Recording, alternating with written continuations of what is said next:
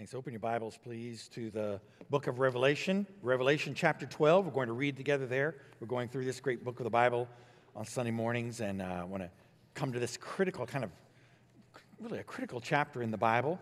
Uh, I want to mention, too, as you're opening your Bibles there, that uh, this Wednesday night, we have midweek worship on Wednesday nights, and we're taking communion uh, in our midweek worship services, a service tonight at six, uh, Wednesday night rather, at 6 o'clock.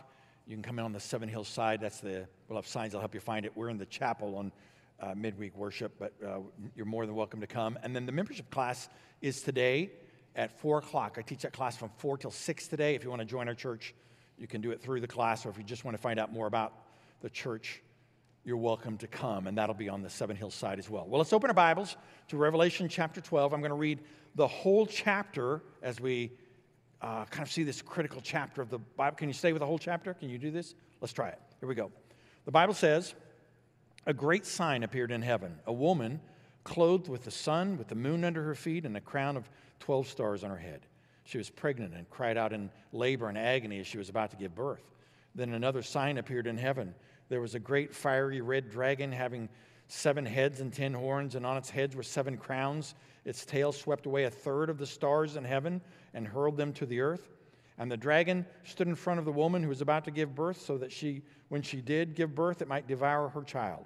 She gave birth to a son, a male, who was going to rule all nations with an iron rod. Her child was caught up to God and to his throne. And the woman fled into the wilderness, where she had a place prepared by God to be nourished there for 1,260 days. Then war broke out in heaven. Michael and his angels fought against the dragon. The dragon and his angels also fought, but he could not prevail, and there was no place for them in heaven any longer. So the great dragon was thrown out, the ancient serpent who is called the devil and Satan, the one who deceives the whole world. He was thrown to earth, to earth and his angels with him. And then I heard a loud voice in heaven say, The salvation and the power and the kingdom of our God and the authority of his Christ have now come because the accuser of our brothers and sisters who accuses them before our God day and night has been thrown down. They conquered him by the blood of the Lamb and by the word of their testimony, for they did not love their lives to the point of death. Therefore, rejoice, you heavens, and you who dwell in them. Woe to the earth and the sea, because the devil has come down to you with great fury, because he knows his time is short. When the dragon saw that he had been thrown down to earth, he persecuted the woman who had given birth to the male child. And the woman was, was given two wings of a great eagle so that she could fly from the serpent's presence to her place in the wilderness, where she was nourished for a time, times, and half a time. From his mouth, the serpent spewed water like a river flowing after the woman to sweep her away with the flood. But the earth helped the woman. The earth opened its mouth and swallowed up the river that the dragon had spewed from his mouth. So the dragon was furious with the woman and went off to wage war against the rest of her offspring, those who keep the commands of God and hold firmly to the testimony about Jesus. The dragon stood on the sand of the sea. Well, let's look at this war in heaven the Bible tells us about. And I have, um, I've never been in the military, um, though I've been fascinated by battles all my life, and I've never been in the military. Partly, I, I don't tell people this often, but I haven't been in the military partly because I have a, I've got an allergy. I'm allergic to seeing my own blood, and it's a really bad allergy I have for that, and so I don't have the you know courage that you military types have. And listen, God bless you. Thank you for your service to our country and for the uh, your commitment and your bravery for these things. We're very grateful. But as I said, I've always been kind of interested in wars and battles, and I've read all kinds of books about wars and battles, and I find them fascinating. But I'll just tell you, there's a battle going on all the time right now. And the Bible tells us about spiritual battles. When I was young, we used to focus on this. Sometimes I think in uh, modern days, the Christian faith can sort of forget the battle side of the faith, the fact that we're in a war. But when I was young, there was this song that we used to sing, and I'm not I'm not going to sing it. I'm just not going to sing it. But I am going to say the words. So I'll read it because I, if I sing it, I remember it. But if I say the words, it's harder. And if you're old enough, you may remember, some of you may remember this song we sometimes sang as children. I may never march in the infantry. Does anyone know this song? You want to sing it? No, don't, no, no, don't sing it. I may never march in the infantry, ride in the cavalry, shoot the artillery. I may never fly over the enemy. Sometimes we said zoom over the enemy. But I'm in the Lord's army. And then, yes, sir, and I'd salute when I, I mean, wasn't in the military, but I had a military salute. I could do that one really well. And it was a reminder, that song was that we are in a battle. And that there's this battle raging all the time.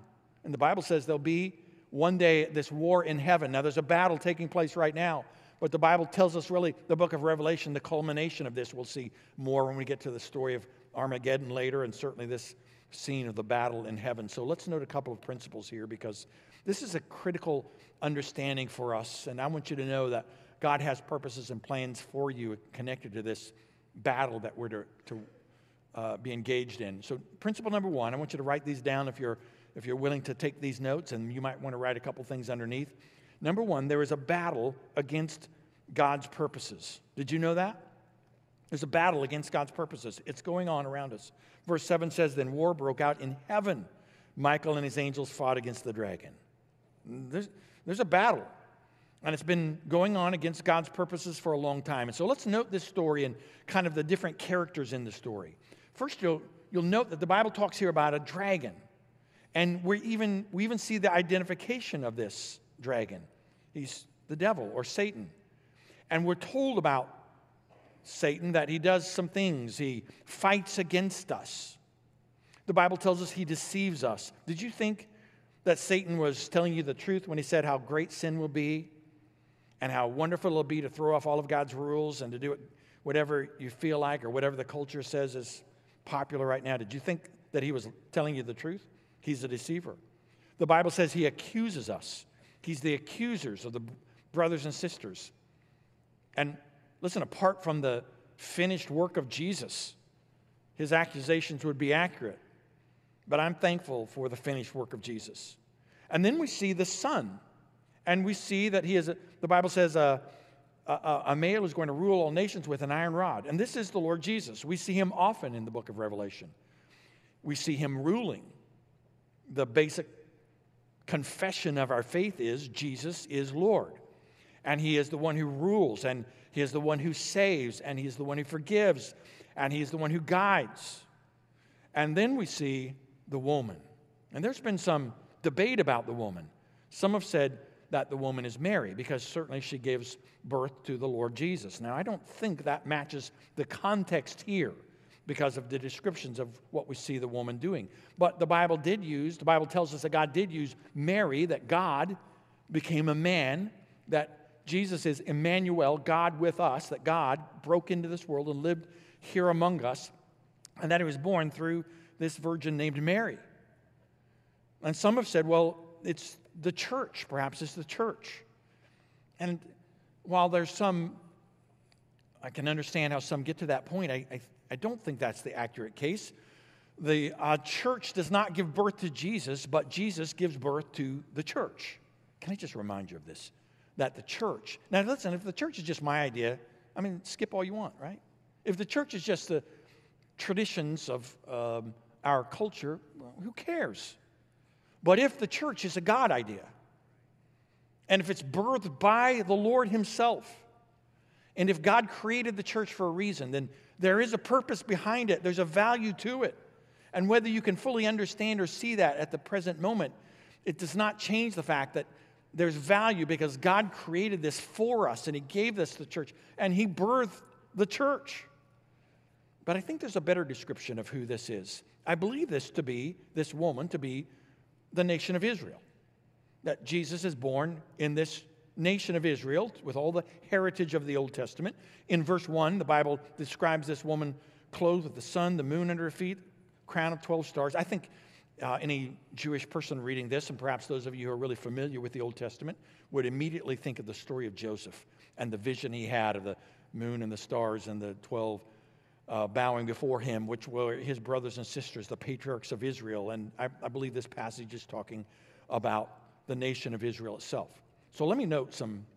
What I'm saying is, I believe God's got a purpose for Israel, and that God's working in the life of Israel. That that their uh, formation as a nation again, after all of those years, after being in in the promised land for years, and then being absent the promised land all of that time and coming back, that's a part of God's purposes and God's plans, and that He has purposes and plans for the future. So let me note three things about this battle against God's purposes. First, would you note there's a battle against God's plan? So it's the plan of God. Redemption is one way to describe the plan of God or the gospel. Redemption is saying that we are rightly God's by creation. That is, God, you are created in the image of God. You have value, inherent value, just because you are created in the image of God. Great worth, great value because God created you in His image. And you are His by creation. But in sin, we are broken. We, are, we turn from God. We go our own way. And the word redemption is reminding us that Christ has done something about this broken condition. That though we are rightly His, we all run from God and gone our own way. That in salvation, we are bought back by Jesus, by His blood, by His death. We are bought back by Him. And so we are double His by creation and by salvation. We are His. That's the plan of, of uh, God for redemption. And it has been God's plan. It's been fought against forever. The plan of the gospel. The gospel says that we can't reach God in our own merit, that we've all sinned. That if we, that if we tried to live a perfect life, we, would all, we all have failed. And that we're separated from God, but that the gospel says Jesus lived the perfect life none of us could live. Jesus died the death that we all deserved. Jesus provided the miracle we needed. And by repenting of our sins and placing our faith in Christ, we can be forgiven. Not because we're perfect, but because the perfect Savior perfectly forgives. And it's been a battle against God's plan. We see it throughout the pages of the Bible, the Old Testament, the New Testament, the early church. We see it throughout the pages of history, this battle against God's plan. Secondly, there's a battle against God's people. The battle against Israel. Israel's been um, persecuted throughout her history. And if you know anything about history, you know something of the persecution against the people of Israel. And not just the people of Israel, but really uh, Christians. There's a battle against God's people. The, those of us who know Christ as Savior are adopted into God's family. And there's been a battle against us. The Bible says, the Bible warns us and tells us that there will be persecution, and that there'll be those who will battle against the purposes of God and even the people of God. But thirdly, I want you to note there's a battle against you, against you. Not just in theory, but in reality, a battle against you. Verse 17 uh, says there's a battle against those who keep the commands of God and hold firmly to the testimony about Jesus. Against you. There's a spiritual battle and it's going on all the time. In 2 Corinthians, the Bible says, talks to us about the weapons of our warfare. We're in a war. Ephesians chapter 5 tells us to put on the whole armor of God. That's about battle. In 1 Timothy, Paul tells his protege, Timothy, fight the good fight. In 2 Timothy, at the end of Paul's life, he said, I have fought the good fight. There's a battle going on. And maybe you've been unaware of it. Maybe you've lived in ignorance of that battle. The enemy doesn't mind keeping you in the dark about it. Maybe you'll just never think about it. You'll never notice it.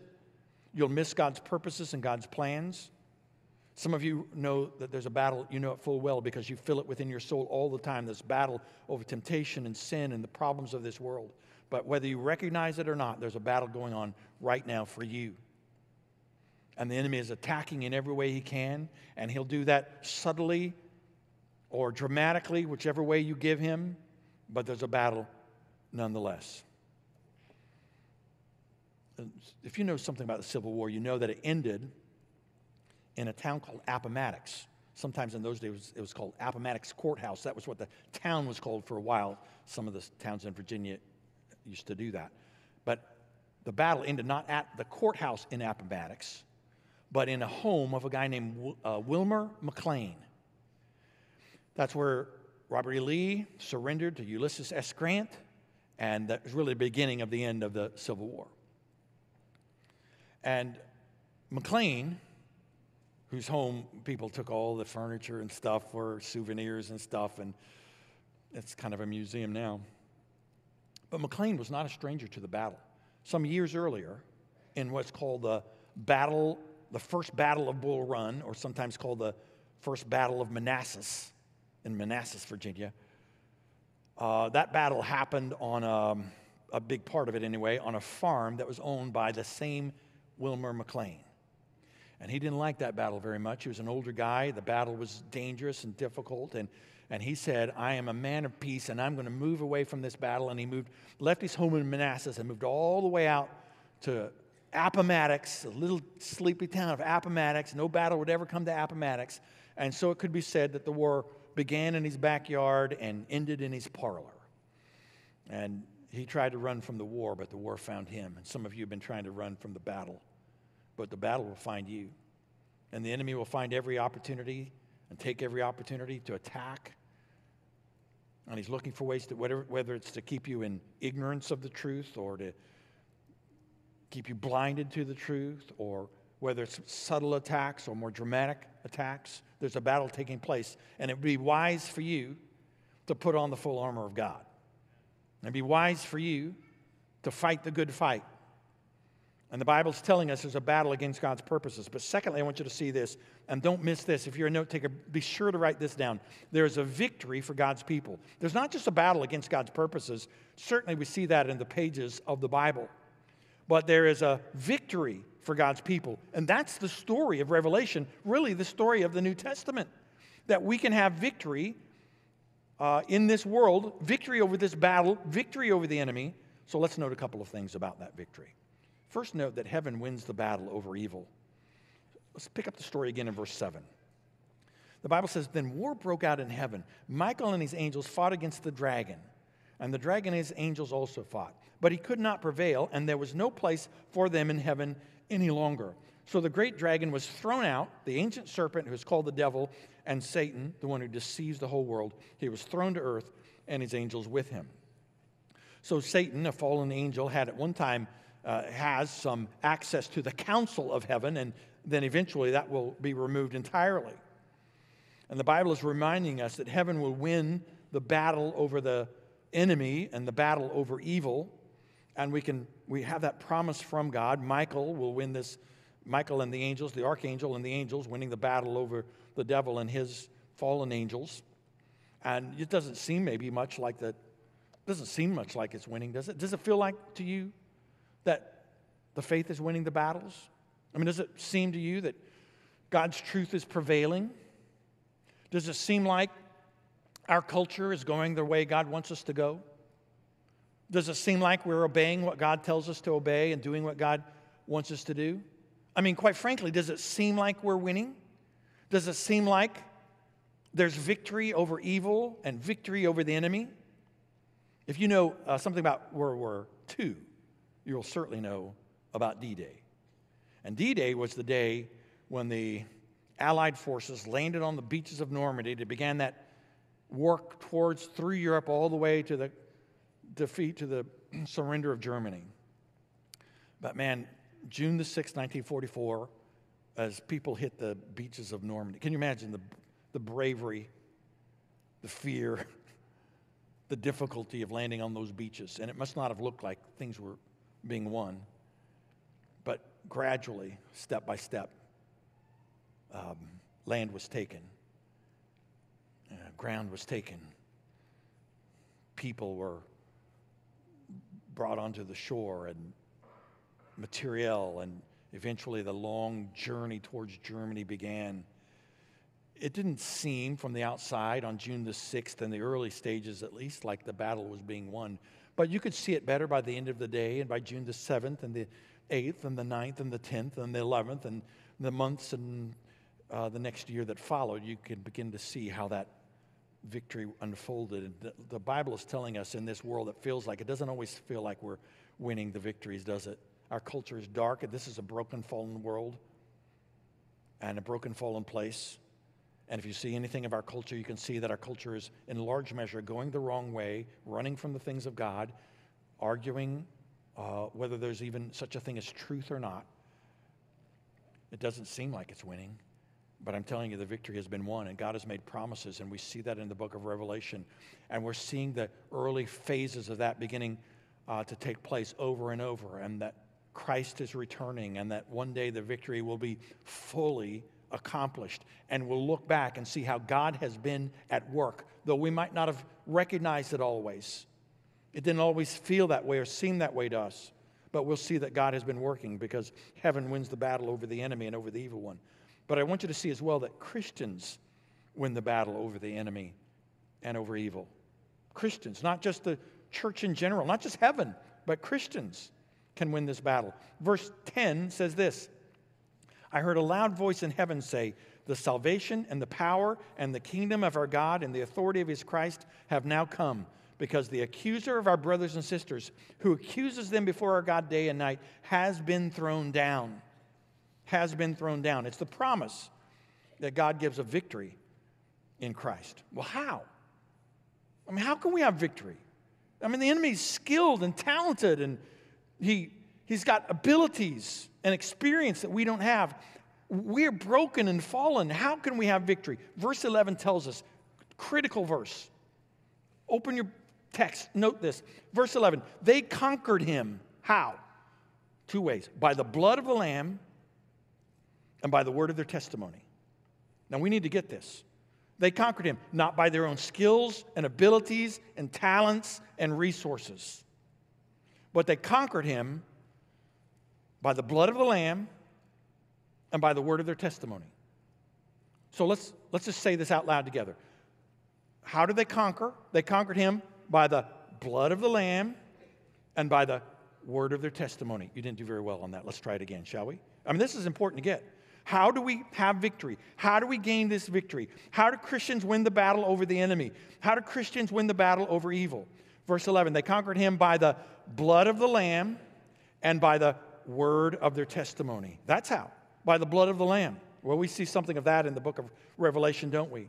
We see in the book of Revelation the lamb who was slain. Do you remember seeing Jesus in the early pages of this book of the Bible? And he is described as the lamb who was slain. And we say, well, why would that matter? Because the blood of Jesus is the means of our victory. And you say, well, why, what would that matter?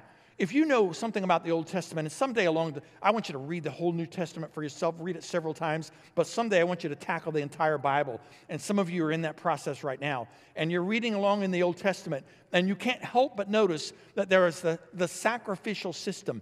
And that when people sin, they have to make a sacrifice. And it teaches us this principle. You can't read the Old Testament without understanding this, or really have lived in the days of the Old Testament without seeing that there are consequences to sin. There are consequences to sin. Every path you get on leads somewhere, every choice you make has a result. And the consequence of sin, the wages, the Bible says, of sin is do you know? The wage of sin is death. It's death. And so an animal was sacrificed, and by his blood, atonement was made, and the person could be forgiven. And the Bible describes Jesus as the lamb who was slain. We are forgiven not because we've never sinned, or not because God said, you know what, I've changed my mind. Sin's no big deal anymore. No, He knows better than anyone how terrible sin is. But we find victory because Jesus shed His blood for mine. And He paid the price that was yours on the cross. He didn't die for his sins, the sinless one, the holy one. He died for your sins, for my sins. And Jesus paid the price. And so we find victory by the blood of the Lamb. By the blood of the Lamb. Because Jesus took my sin upon himself on that cross and he died in my place. And if you'll trust him as Savior, did you realize what Christ has done? By the blood of the Lamb. That's why we, listen, there's a joy to our worship because we know what Jesus did for us. If you ever say, I wonder if God loves me, does God really love me? I mean, is it true? God demonstrated his love toward us in that while we were still sinners, Christ died for us. So we find victory by the blood of the Lamb and by the what? The word of their testimony. So the blood of the Lamb reminds us of what Jesus did. He paid the price. The word of the testimony reminds us that Jesus is our Savior, not just the Savior, but our Savior. And not just the Lord, but my Lord. And they were saying, I have trusted Christ as Savior. I've trusted not myself, not my religion, not my good works, not my hard effort, but I'm trusting Christ. And He is my Savior, the one who died for me, and my Lord, the word of their testimony. There's power to a testimony. It's what comes from your lips, it comes from your life. And there's a power to the word of the testimony. And so, how, how did they conquer him? Let's say it again. They conquered him by the blood of the Lamb and by the word of their testimony. And listen, that's how you conquer by the blood of the Lamb, the one who paid the price. Christ paid, paid the price for you. And by the word of your testimony, by Jesus being your Savior and your Lord. And if you've never trusted Christ as Savior, I pray today you would give your life to Christ. So, there are these critical moments when just the tide is turned. Vicki and I were driving through Virginia some years ago, just driving along, and I saw a sign, just driving along the interstate, and there's a sign that said Five Forks, like National Battlefield or something like that. And I remember what had happened at Five Forks because I'd read all these Civil War books. Vicki just loves it. I read all those Civil War books. And I said, Vicki, I have got to pull off the interstate and go to Five Forks. And I just, that's what we did. And poor Vicki just went along with the ride because I we went to Five Forks and there's hardly anything there. It, just, it looks like it did long ago. Five, it's called Five Forks because five roads just kind of meet there right at this center point.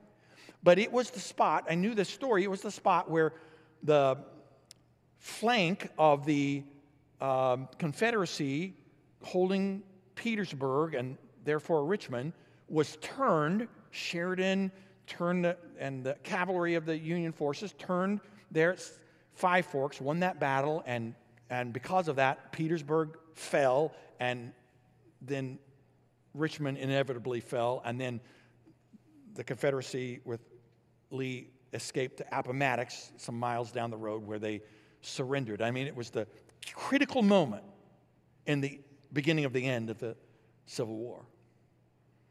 And there are these moments in life where you make these decisions that just change everything. When I was a nine year old boy, I recognized that I was a sinner who needed a Savior, and I trusted Christ as my Savior. I didn't just know about Him in general, though I knew about Him in general to that point. I didn't just know the stories of the Bible.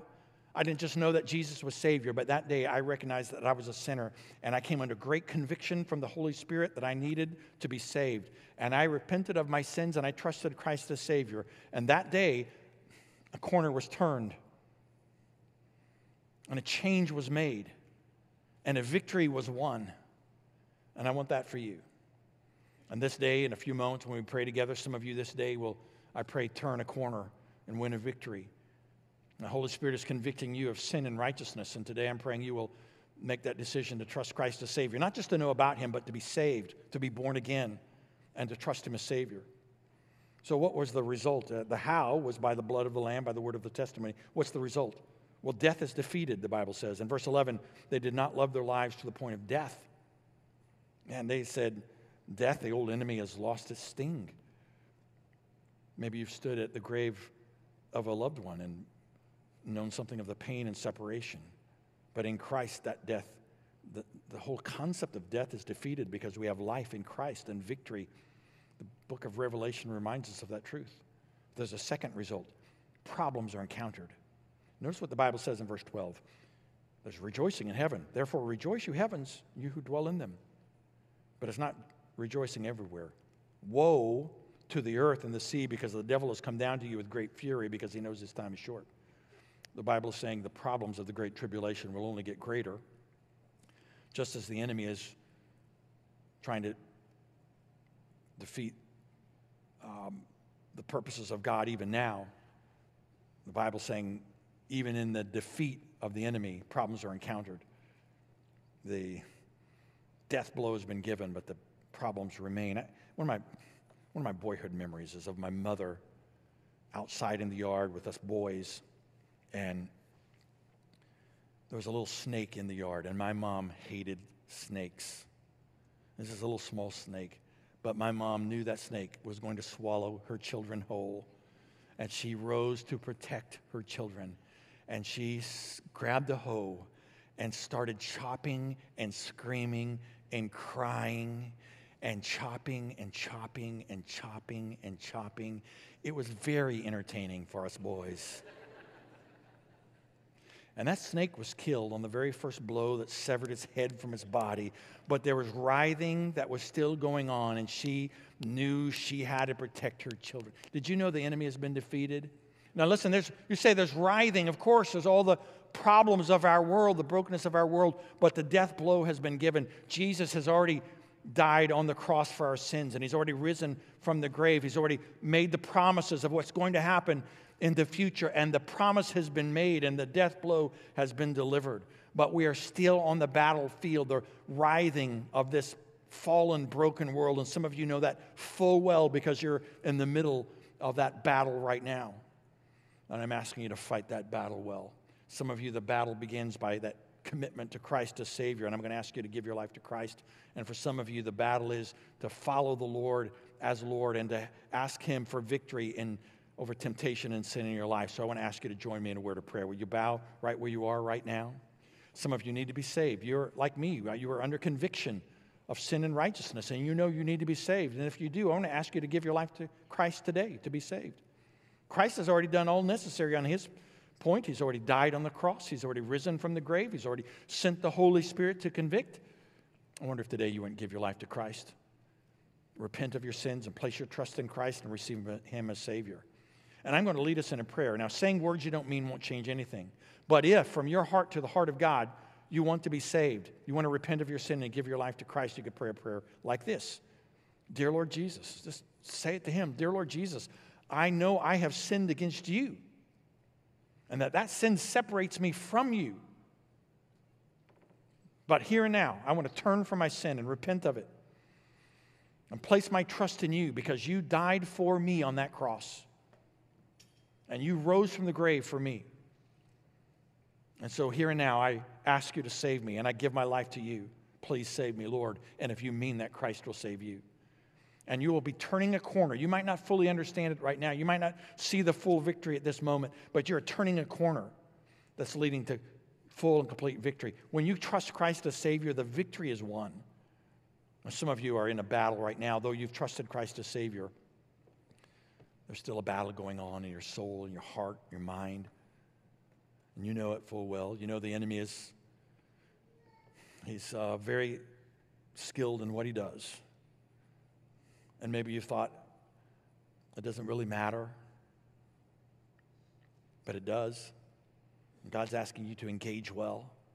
He wants to use you, your gifts, your talents, your resources for His glory. Would you say yes to Him? God, I want to make a difference for you in this world. You placed me in this world for a reason, and you even saved me and left me in this world for a reason. Lord, I want to live for you. I want to obey you. I want to make a difference for you. I want to serve you. Would you say yes to Him?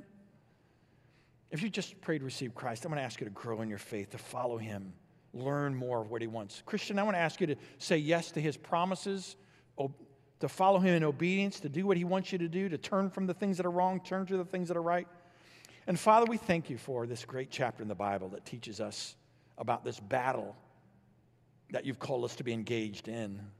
This battle that's raging all around us that sometimes we're almost oblivious to, but you, you're reminding us in your word that there's a battle, but you also tell us about the victory, that we can have victory through Christ.